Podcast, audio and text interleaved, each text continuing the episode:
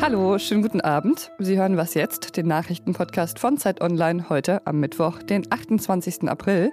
Das ist das Nachmittagsupdate. Ich bin Pia Rauschenberger und heute spreche ich darüber, ob es eigentlich noch Herdenimmunität geben kann und wieso der Verfassungsschutz Teile der Querdenkenbewegung beobachtet. Der Redaktionsschluss für diesen Podcast ist 16 Uhr. Werbung.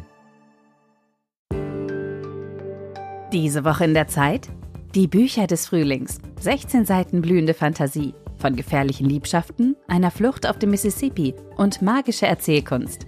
Das Literaturspezial zur Buchmesse in Leipzig. Die Zeit, Deutschlands größte Wochenzeitung. Jetzt am Kiosk oder direkt bestellen unter zeit.de/slash bestellen. Das Bundesamt für Verfassungsschutz hat nach eigenen Angaben extra einen neuen Phänomenbereich eingerichtet. Der heißt verfassungsschutzrelevante Delegitimierung des Staates.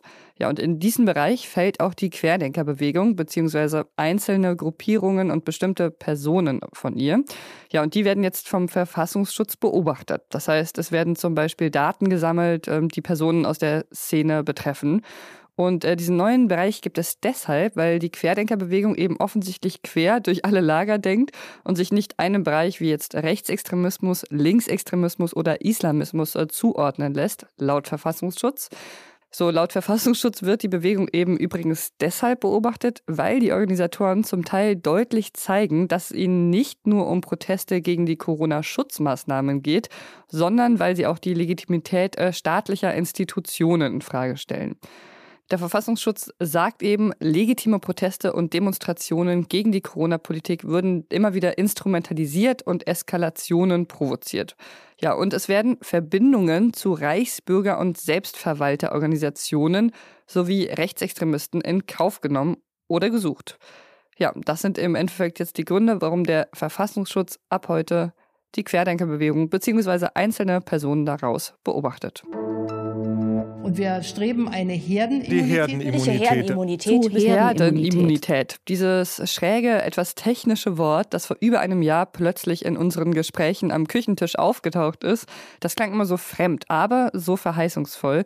Wenn es doch endlich mal diese Herdenimmunität geben würde, und jetzt, wo das Impfen ja immer mehr anläuft, stellt sich die Frage, bewegen wir uns eigentlich gerade auf diese Herdenimmunität zu oder ist das eigentlich ein Konzept aus der Vergangenheit, bevor es die Mutanten gab?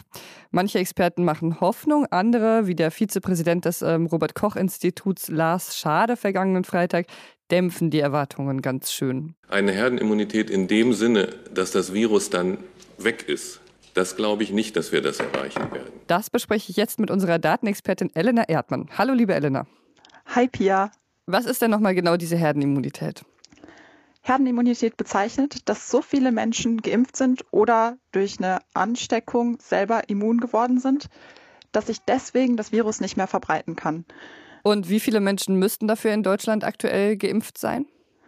Genau, es gibt da so eine Überschlagsrechnung, aber das ist wirklich nicht mehr als eine Überschlagsrechnung. Und in Wirklichkeit kann man auch nicht sagen, dass Herdenimmunität ab einem bestimmten Wert ganz klar erreicht wird. Das ist alles viel komplizierter.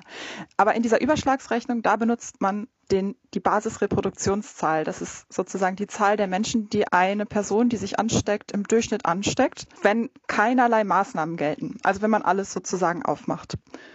Und das hieß früher immer, dass wir ungefähr 60 bis 70 Prozent der Menschen impfen müssen. Das hing damit zusammen, dass wir den R-Wert von Coronavirus vorher auf ungefähr zwei bis drei geschätzt haben. Aber jetzt gibt es ja die neuen Varianten und die sind deutlich ansteckender. Und da ist dann auch der R-Wert höher. Und das bedeutet, dass man mehr Leute impfen muss. Und insofern sind Experten sich relativ einig, dass diese 60 Prozent zu niedrig sind.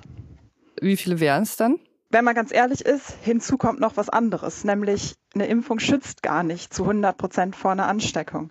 Und auch diesen Faktor muss man eigentlich einrechnen. Ich glaube, in der neuen Lancet-Studie wurde es auf 84 Prozent geschätzt. Es gibt aber auch Experten, die sagen, dass man eigentlich mehr als 100 Prozent impfen müsste.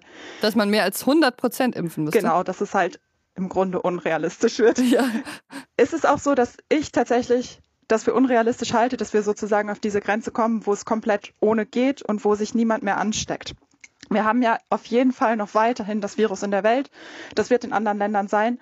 Und auch in Deutschland ist es ja nicht so, dass sich die Leute alle gleichmäßig impfen, sondern manche Gruppen, die sich nicht impfen, die treffen sich auch häufiger.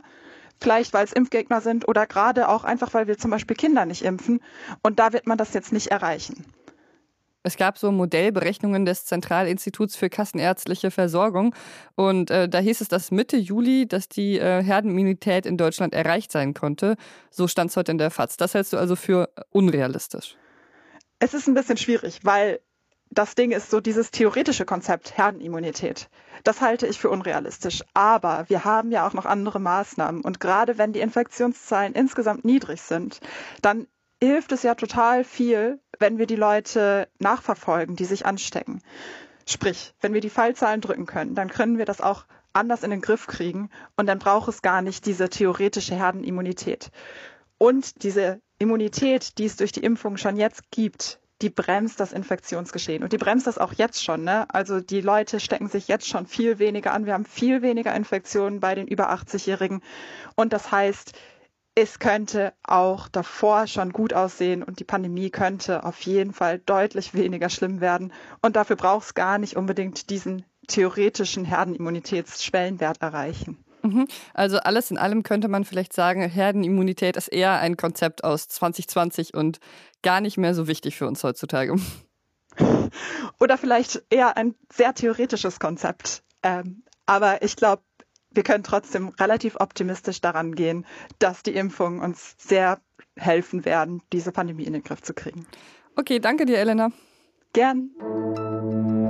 Burkhard Jung ist nicht nur Oberbürgermeister von Leipzig, sondern auch Präsident des Deutschen Städtetags. Und er ist etwas irritiert. Wir waren mehr als irritiert, dass ähm, eine, ein Impfgipfel stattfindet und offensichtlich äh, ein mehr oder minder geartetes Brainstorming am Ende war, ohne dass sichtbare Ergebnisse dort präsentiert werden konnten. Irritiert davon, dass es noch keine Beschlüsse gibt, wie die Lockerungen für Geimpfte aussehen sollen. Was sollen Menschen dürfen, die bereits gegen Corona geimpft sind? Am Montag bei der Konferenz der Ministerpräsidentinnen mit der Kanzlerin hat es dazu eben noch keine Beschlüsse gegeben, daher auch die Irritation von Jung.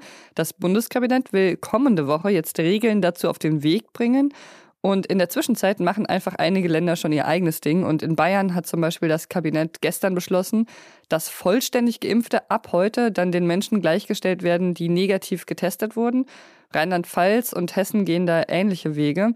Ja, und ab 28. Mai soll es dann eine bundesweite Verordnung geben, die dann in Kraft treten soll. Was noch? Achtung, Achtung, jetzt kommt ein kleiner Test Ihrer ornithologischen Fähigkeiten. Ist das eine Amsel oder eine Nachtigall?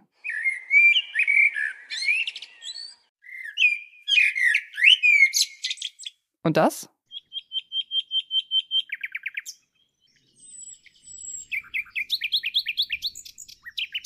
Ja, ich will mal nicht so sein. Es ist ja alles gerade schwer genug im Leben. Das erste war eine Amsel, das zweite war eine Nachtigall. Und ich wollte damit eigentlich nur meine Freude mit Ihnen teilen, dass die süßen Vögelchens endlich zurück sind. Die Nachtigallen waren ja im Winter weg, war auch die bessere Entscheidung, würde ich sagen. War echt kein toller Winter hier. Haben Sie wirklich nichts verpasst. Aber jetzt sind sie wieder da. Zumindest in Berlin hat man ja das Glück, dass man auch Nachtigallen zu hören bekommt, hier und da in manchen Parks. Und für echte Birdies ist das eh nichts Neues, aber für alle anderen äh, habe ich vielleicht noch einen Tipp. Es gibt diese kostenlose App BirdNet und da können Sie, wenn Sie was hören, bestimmen lassen, was das eben für ein Vogel war, den Sie da gehört haben. Ja, viel Spaß damit.